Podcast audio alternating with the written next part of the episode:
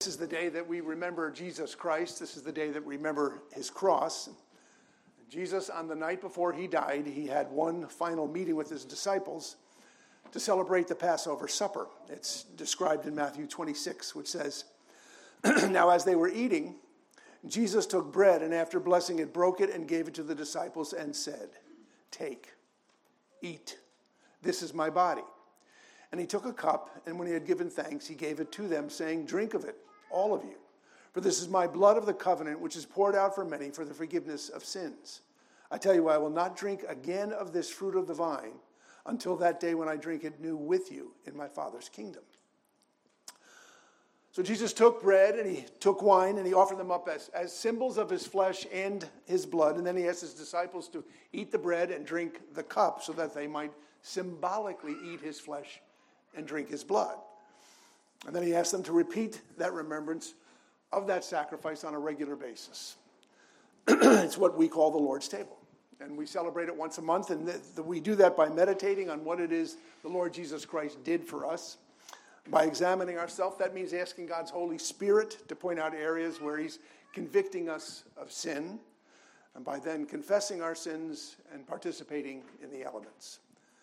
John 6:53 says so Jesus said to them truly truly I say to you unless you eat the flesh of the son of man and drink his blood you have no life in you. well as you know we're following the life of Christ in the gospel of Mark. And if you remember last time out we examined a statement that was made by Peter to Jesus uh, after he has this confrontation with the rich young ruler and I pointed out that it was probably one of the dumbest things that Peter has ever uttered, uh, something that he surely looked on with regret. If you remember, Jesus had just explained how difficult it was for people of wealth, that is, people like us, people here in America, how, how difficult it is for people like us to get into heaven. Not because wealth itself is evil, but because wealth tends to make people reliant on their own resources instead of turning to God. Well, the disciples were astounded. I mean, they thought wealth was an indication of God's blessing when Jesus said to them, Children, how difficult it is to enter the kingdom of God. It is easier for a camel to go through the eye of a needle than for a rich person to enter the kingdom of God. Well, they wondered. They said, Well, if the wealthy aren't blessed of God, then who could possibly be saved? And Jesus told them, He said, With man it is impossible, but not with God for all things are possible with God. Then Peter says that regrettable thing that I'm sure he regretted. He said, See, we have left everything and followed you. And I pointed out last time, the, the, everything that Peter had left to follow Jesus was basically a failed career as a fisherman. Jesus, I pointed out, had left the glory of heaven itself, where he was worshiped by all the creatures of heaven, and acknowledged as fully worthy of that worship. That he had entered into this fallen world that we occupy, no longer as the ruler of the universe, but now as the rumored illegitimate child of peasants. And I noted that he came from heaven itself, where he was esteemed, where he was honored by all of heaven, to the one planet that had rebelled against him. And he came to live a life of absolute rejection, accurately described by Isaiah, who said he was despised and rejected by men, a man of sorrows and acquainted with grief, and as one from whom men hide their face, faces, he was despised, and we esteemed him not. So Jesus experienced the most profound levels of poverty with regard to life itself and with regard to his disciples, who just could not grasp the enormity of his sacrifice. And yet he's still incredibly gracious to Peter. This is, this is what he says. He says, Truly I say to you, there's no one who has left house or brothers or sisters or mother or father or children or lands for my sake and for the gospel who will not receive a hundredfold now in this time houses and brothers and sisters and mothers and children and lands with persecutions and in the age to come eternal life. And again, I pointed out Jesus was figuratively and literally correct. Uh, correct. I mean, now every single other brother and sister was his brother and sister, and every other resource they had was his to enjoy as well. But then Jesus hits them with the bad news. He says, Behold, we are going up to Jerusalem, And the Son of Man will be betrayed to the chief priests and to the scribes, and they will condemn him to death and deliver him to the Gentiles. And they will mock him and scourge him and spit on him and kill him. And the third day he will rise again. This is basically where we were last time. Jesus is continuing to instruct his disciples, but the fact is, he's speaking largely to blind eyes and to deaf ears. The disciples at this point, they're still completely misunderstanding what Jesus and his kingdom are all about. And it turns out they really had no choice but to misunderstand Jesus because God was actually, at that point, preventing them from understanding what was going on. Luke's account of the very same event gives us this piece of information. It says, But they understood none of these things. This saying was hidden from them, and they did not know the things which were spoken. So Jesus is speaking the truth to his disciples, knowing full well that only after his Holy Spirit had been given them, after he ascended into heaven, would then all of the dots line up and the words begin to make absolute sense. So not only do the disciples not get Jesus at all, but James and John decide that now is the perfect time to risk the relationship that they had with the other disciples in order to secure some type of future advantage over all of them. And so, inspired by their mother, they attempt to pull a power move on their fellow disciples, one that would guarantee their premier position when Jesus' new kingdom arrived. So they gather around Jesus and they said to him, Grant us, this is James and John, they say, Grant us that we may sit one on your right hand and the other on the left in your glory. Now, of course, this does not go unnoticed by the rest of the disciples. Mark 10 41 says, And when the ten heard of it, they began to be greatly displeased with James and John. But Jesus called them to himself and said to them, You know that those who are considered rulers over the Gentiles lord it over them, and their great ones exercise authority over them. Yet it shall not be so among you, but whoever desires to become great among you shall be your servant. And whoever of you desires to be first shall be slave of all. For even the Son of Man did not come to be served, but to serve, and to give his life a ransom for many. Well, Jesus is telling them, as well as us, something they already know all too well he's explaining how power and authority actually work. I mean, he starts off by describing how secular systems work. He says the Gentile rulers lord it over those they have authority over. Well, that hasn't changed in 2,000 years. Those who have power and authority over others also have a great temptation to use that power for themselves. I mean, from working at McDonald's all the way up to the White House, everyone knows how this works. Now, rulers over the Gentiles lorded over them, and their great ones exercise authority over them. You know, some of us have had good bosses, others have had lousy bosses, some of them had truly awful ones, but they all have, seem to have one thing in common.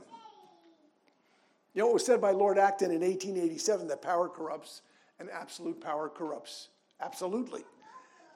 And there's a reason why his words still resonate today. And that's because all of us, to some extent, have experienced what that power does. Jesus is telling the disciples, as well as us, the positive and negative aspects of just having and dealing with that power. And he speaks both from the position of having it and from the position of being under it. And remember, Jesus is speaking to people who have been repeatedly crushed by the power of Rome. Every one of them have experienced those in authority dominating those who are under them. But Jesus goes on to say that any and all authority comes from one source and one source only, and that's God. And Jesus made that clear at the very end of his life. And as he's standing before Pilate, who's trying to explain to Jesus that he has the authority to free him or to crucify him, it says, Jesus answered him, You would have no authority over me at all unless it had been given you from above. And we know Paul says in Romans 13, let every person be subject to the governing authorities, for there is no authority except from God. And those that exist have been instituted by God. So if you have any authority over anyone in any position, whether secular or otherwise, it's only because God has put you in that position. And God will also demand an accounting for how you used that position. And if you have it, that is, if you have authority from McDonald's to the White House, Jesus wants you to know how to use that authority and what not to do with it. This is what he says. He says, You know that those who are considered rulers over the Gentiles lord it over them, and their great ones exercise authority over them. Yet it shall not be so among you. So, the standard top down way we're all familiar with is not at all the way authority is undertaken for a child of God. Servant leadership is exactly what Jesus demonstrated, and servant leadership means putting others first. You know, last week we talked about that, that scripture that says, Whatever you do, do it all for the glory of God. And that includes being under authority or over it.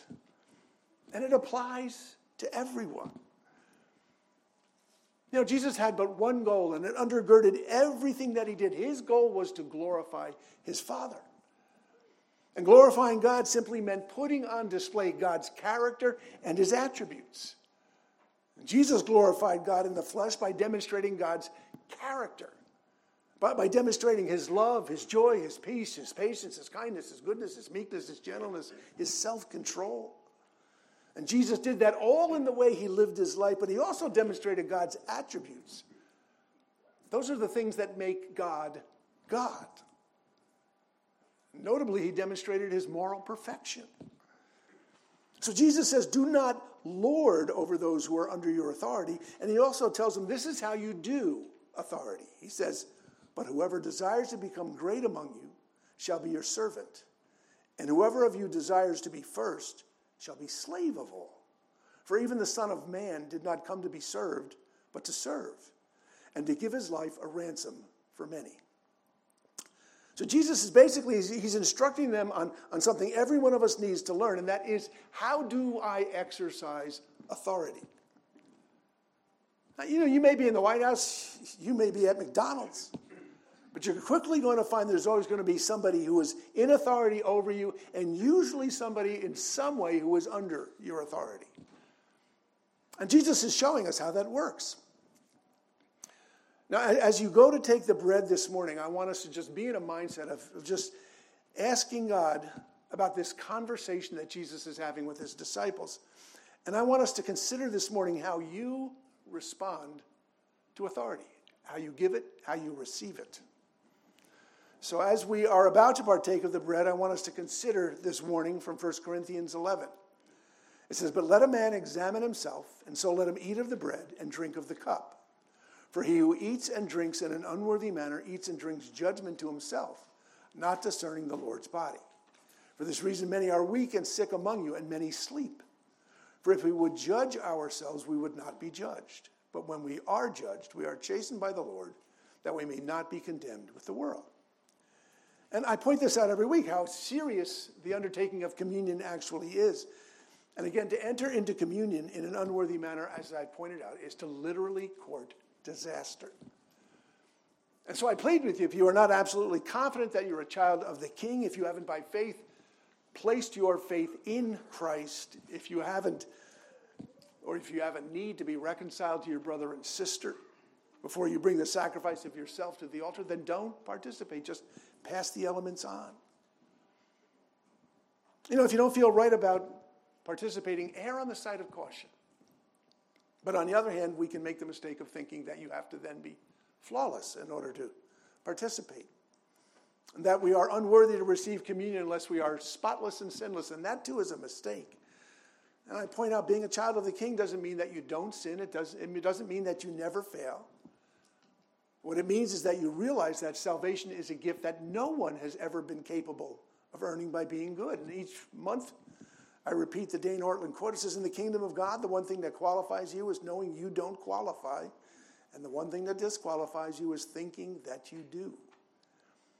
And it also means that when we fail, we are aware that we failed because we have the presence of God's Holy Spirit within us, convicting us. And so we grieve as children who know we have a Father who longs to forgive and cleanse us, a Father who says, if we confess our sins, he is faithful and just to forgive us our sins and to cleanse us from all unrighteousness. So, being a child of the king doesn't mean that we are without sin, that we are flawless. It means that when we do sin, we understand we have a Father who longs to cleanse and forgive us.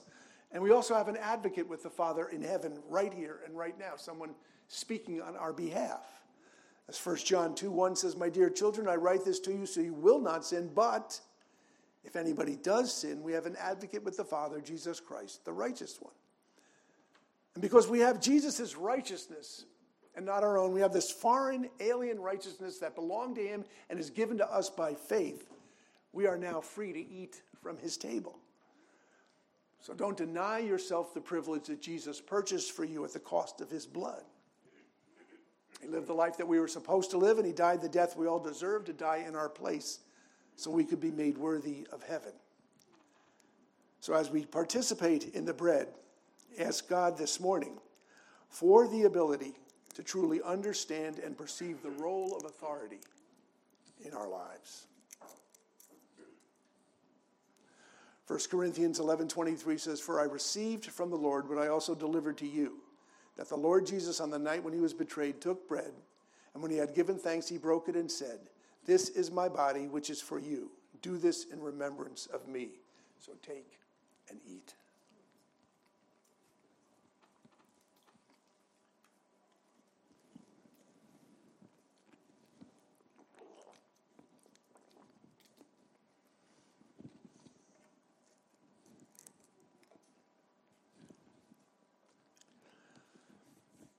So, how does Jesus expect us to exercise authority?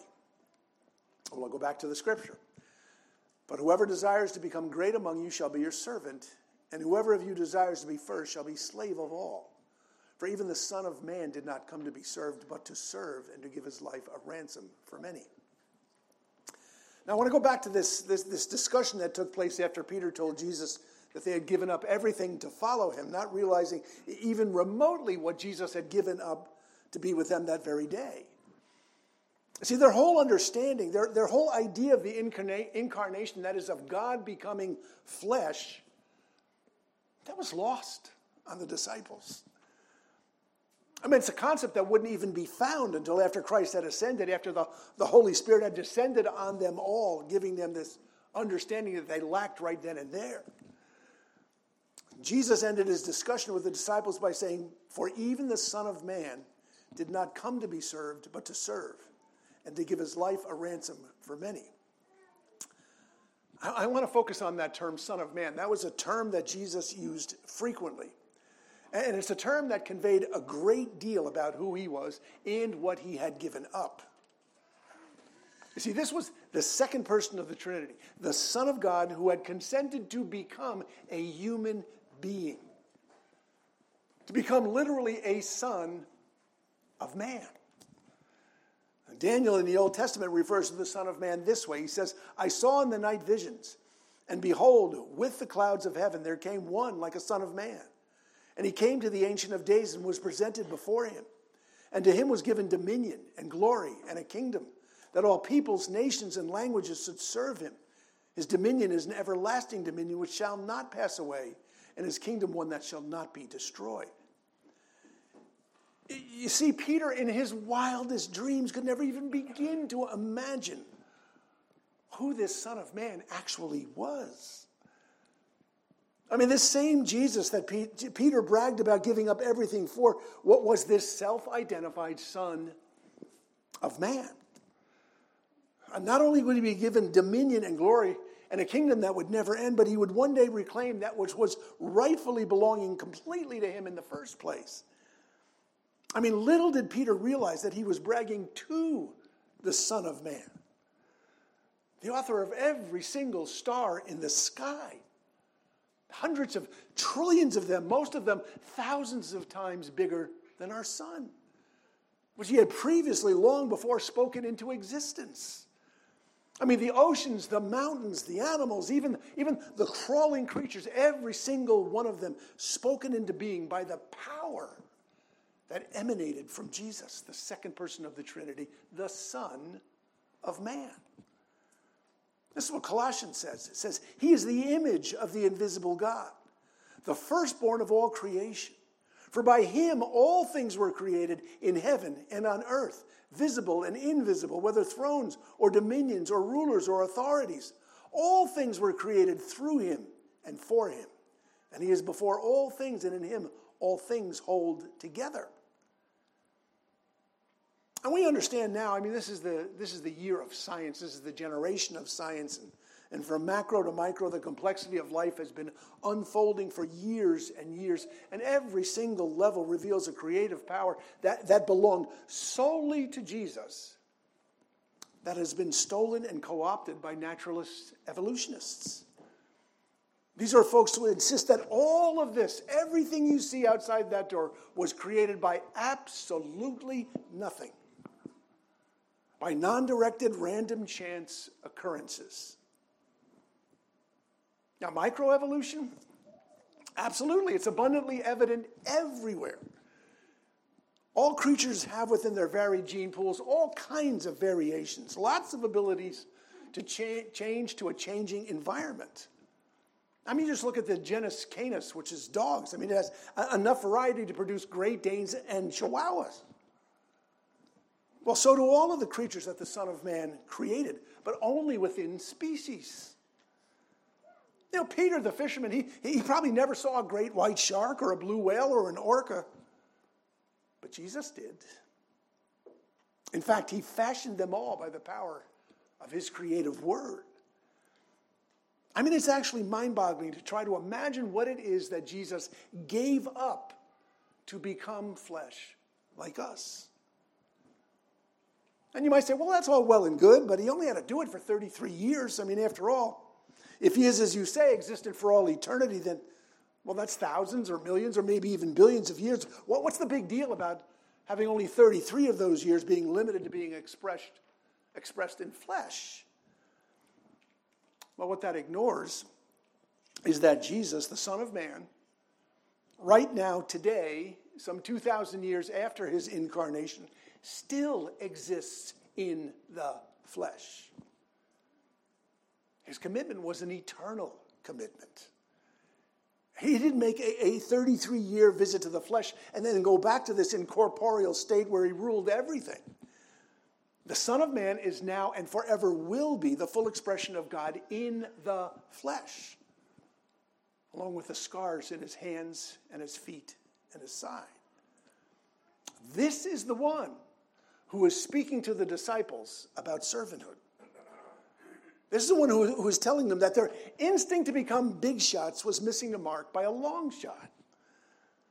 Jesus said, But whoever desires to become great among you shall be your servant. Jesus tells the disciples that they have to have a servant mentality. And, and in Jesus' case, it was do as I say and do as I do.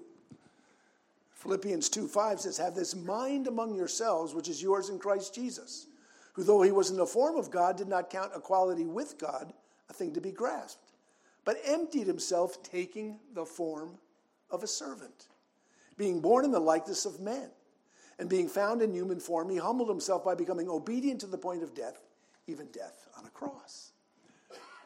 So, so, so Jesus' first act of servanthood consisted Uh, of emptying himself of all the glory and dominion and power that was his from eternity past in order to take the form of a servant, which in this case was being made in the likeness of men. And that's why becoming a son of man was his first and ultimate act of servanthood. No, the second act of serving was becoming obedient. See, Hebrews tells us, although he was a son, he learned obedience through what he suffered. We say, well, but doesn't becoming obedient and learning obedience imply at one point that he may have been disobedient? No, not at all. What, what, what it really means is that God become flesh, that the Son of Man actually had to go through the process of repeatedly and literally fleshing out his perfect obedience as an infant, as a toddler, as an adolescent, and as an adult. I mean, he could have come into human flesh fully aware and cognizant of his role but then he wouldn't have been able to fully satisfy and identify the idea of him being our high priest. He wouldn't be able to fully identify with us as human beings. So the God of the universe, who spoke the universe into being, became the Son of Man by starting out completely helpless, flat on his back, unable to move. He was at that point an infant, born in a manger. The one who spoke the universe into being was now unable to speak in anything other than a coo or a babble. He was unable to fend for himself in any way, being fully and totally dependent on his stepmother Mary for his very life. That's what, quote, taking the form of a servant, being born in the likeness of men involved. And we know that Jesus understood the concept of servanthood even as an adolescent. We know that because there was an incident that took place when he was a 12 year old. And it was an incident that, that, that, points this, this whole idea of servanthood was firmly embedded in Jesus' mind, even then. Jesus' entire family was in Jerusalem for the Passover. And afterwards, they, they went to return to Nazareth, and they went in a caravan. There was a long group of people just spread out over a long Uh, period of time and distance. It's one of those classic situations where Joseph gets separated from Mary, Mary separated from Jesus, and each of them think the other one has Jesus. And by the time they get together, they realize they've left without him. So, in a panic, they returned to Jerusalem. And they return only to find the 12 year old Jesus in the temple, and he's wowing the great teachers of Israel with the depth of his knowledge and understanding. Luke 2:45 says this, and when they did not find him, they returned to Jerusalem searching for him. After 3 days they found him in the temple sitting among the teachers, listening to them and asking them questions. And all who heard him were amazed at his understanding and his answers. Now we can only imagine it doesn't tell us what those questions and answers might have been. But what we do know from Jesus' response is that at the age of 12, he understood the unique relationship he had with his father and with his step parents, Mary and Joseph. We also know that, that the premier teachers of Israel were all astounded and amazed at this 12 year old. And so we go on in verse 48, it says, And when his parents saw him, they were astonished. And his mother said to him, Son, why have you treated us so? Behold, your father and I have been searching for you in great distress. And he said to them, Why were you looking for me? Did you not know that I must be in my father's house? And they did not understand the saying that he spoke to them. I mean, you got to understand, at age 12, 12, Jesus has an understanding of himself as Messiah, as the Son of Man who had come to take on flesh and grow into his full understanding of his role as God in the flesh.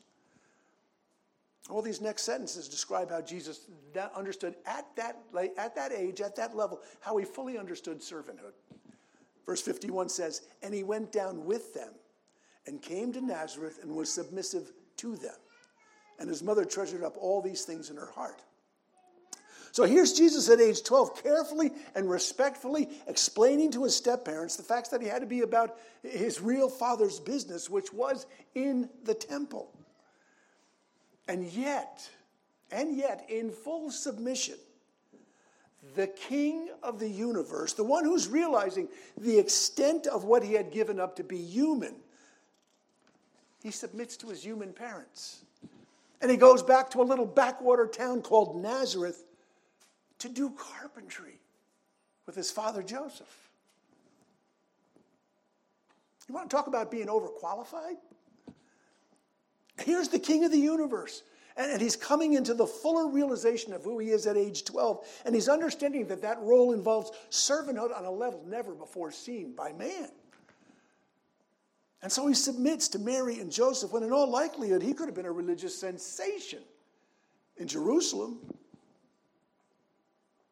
That's submission. That is servanthood to the max. But Jesus didn't stop at servanthood. He ups the ante considerably with what he says next. He says, And whoever of you desires to be first shall be slave of all. Well, doulos is the Greek word that's used here. It means bondservant, it means slave. It's someone who understands the nature of authority to be exactly the opposite of what the world expects and rewards. You know, as many commentators have pointed out here, Jesus, literally what he's doing is he's inverting the pyramid of authority. He's literally turning it upside down. You see, the, the way authority works in most cultures is like a pyramid. You know, the biggest of the big cheeses, he's the one at the very top, and underneath him or her or all that he or she is in authority over.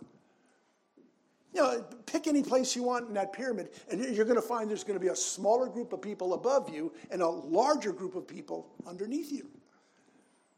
you know, in politics, you'll find the president at the very top, and then you have the senators beneath them, and underneath them is the House of Representatives. That's all followed by larger group, and each group gets larger and larger, all the way down to state senators and representatives. Yeah, in business, you have the CEO at the top, working all the way down to part-time help at the bottom. And just as this pyramid is the way it works in business and law enforcement and the military, that's how authority works.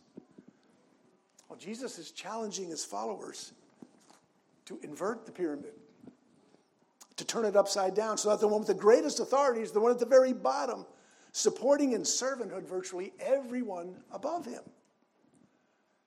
And that doesn't mean that there's now an absence of authority, everyone just does what he wants. It means that all authority is exercised just like Paul said. Let me repeat what he said. He says, Have this mind among yourselves, which is yours in Christ Jesus. Have the same mind that he had, who, though he was in the form of God, did not count equality with God a thing to be grasped, but emptied himself by taking the form of a servant, being born in the likeness of men, and being found in human form, he humbled himself by becoming obedient to the point of death even death on a cross. And again, servant here, it's that word doulos. It means slave.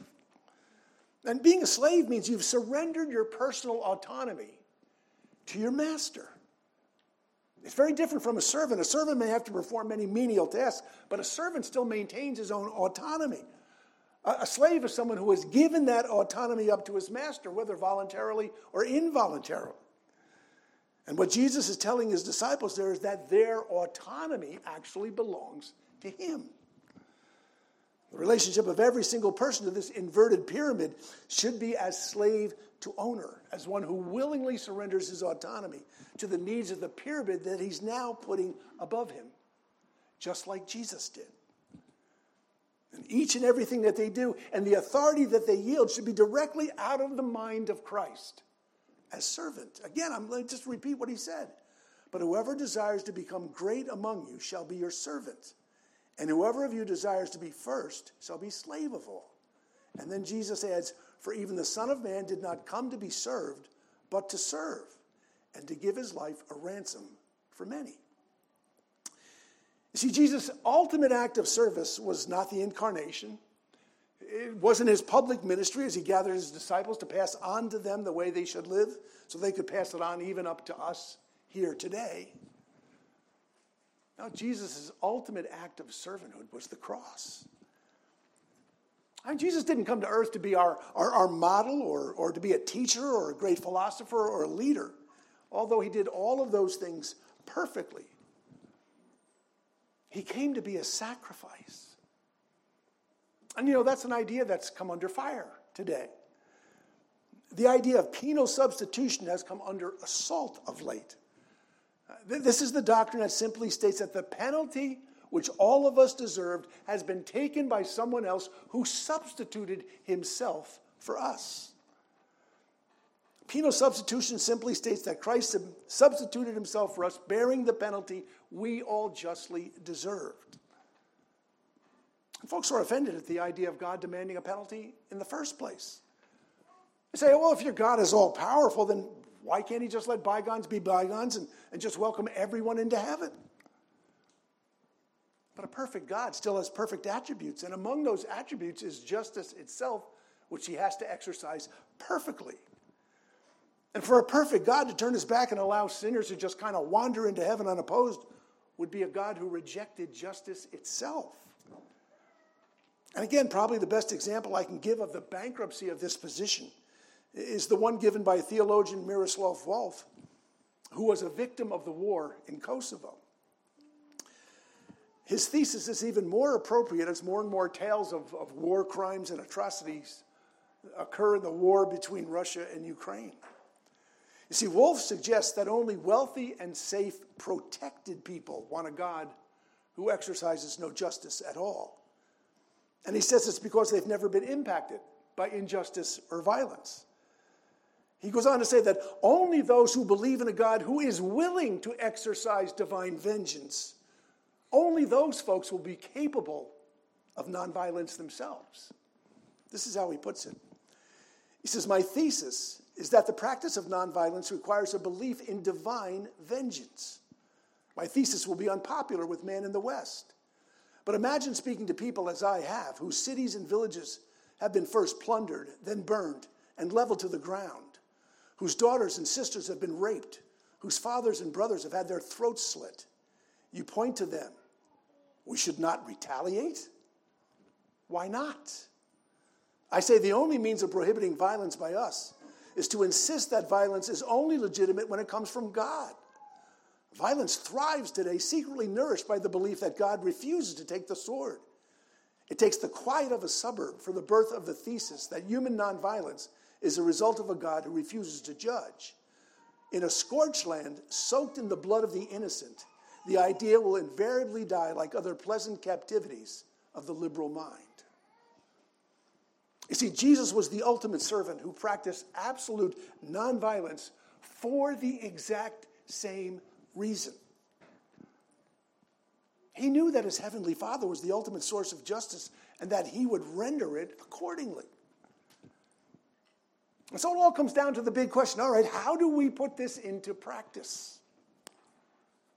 Well, we believe just like Jesus believed, and we act just like he acted. And Peter expressed that perfectly. Listen to how Peter explains it to us.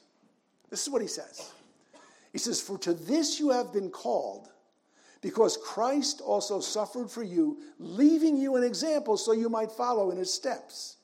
He committed no sin, neither was deceit found in his mouth. When he was reviled, he did not revile in return. When he suffered, he did not threaten, but continued entrusting himself to him who judges justly.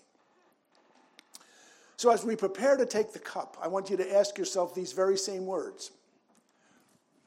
When you are reviled, when you suffer, when you are threatened, do you revile? Do, do you threaten in return?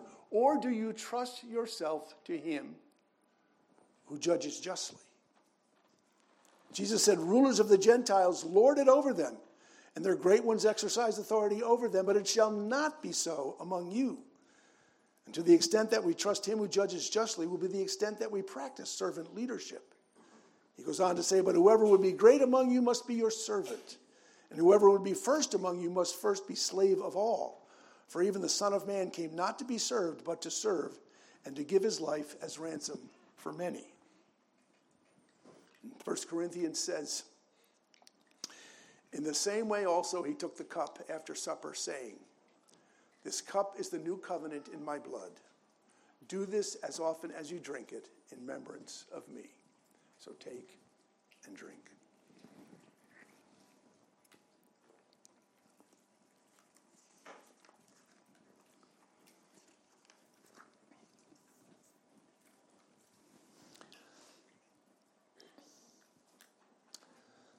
this is the, the part that we call hard hands and feet, where we try to understand the practical value of what it means to remember Jesus and his sacrifice. And we've been talking about this inverted pyramid, this idea of servanthood, and how incredibly important servanthood is in the kingdom. And I, I want to read to you from Acts 9, just a, a section of scripture about a person named Dorcas. It says, Now there was in Joppa a disciple named Tabitha, which translated means Dorcas. She was full of good works and acts of charity. In those days she became ill and died. And when they had washed her, they laid her in an upper room. Since Lydda was near Joppa, the disciples, hearing that Peter was there, sent two men to him, urging him, Please, come to us without delay. So Peter rose and went with them. And when he arrived, they took him to the upper room. All the widows stood beside him, weeping and showing tunics and other garments that Dorcas had made while she was with them. But Peter put them all outside, knelt down and prayed, and turning to the body, he said, Tabitha, arise. And she opened her eyes, and when she saw Peter, she sat up. And he gave her his hand and raised her up. Then, calling the saints and widows, he presented her alive. And it became known throughout all Joppa. And many believed in the Lord, and he stayed in Joppa for many days with one Simon, a tanner. So I just want to ask why, why was it that Dorcas was such a big deal? I mean, did she do a bunch of really nifty seminars? Did she do all kinds of concerts? Maybe she was musically gifted. Was she a, a great teacher?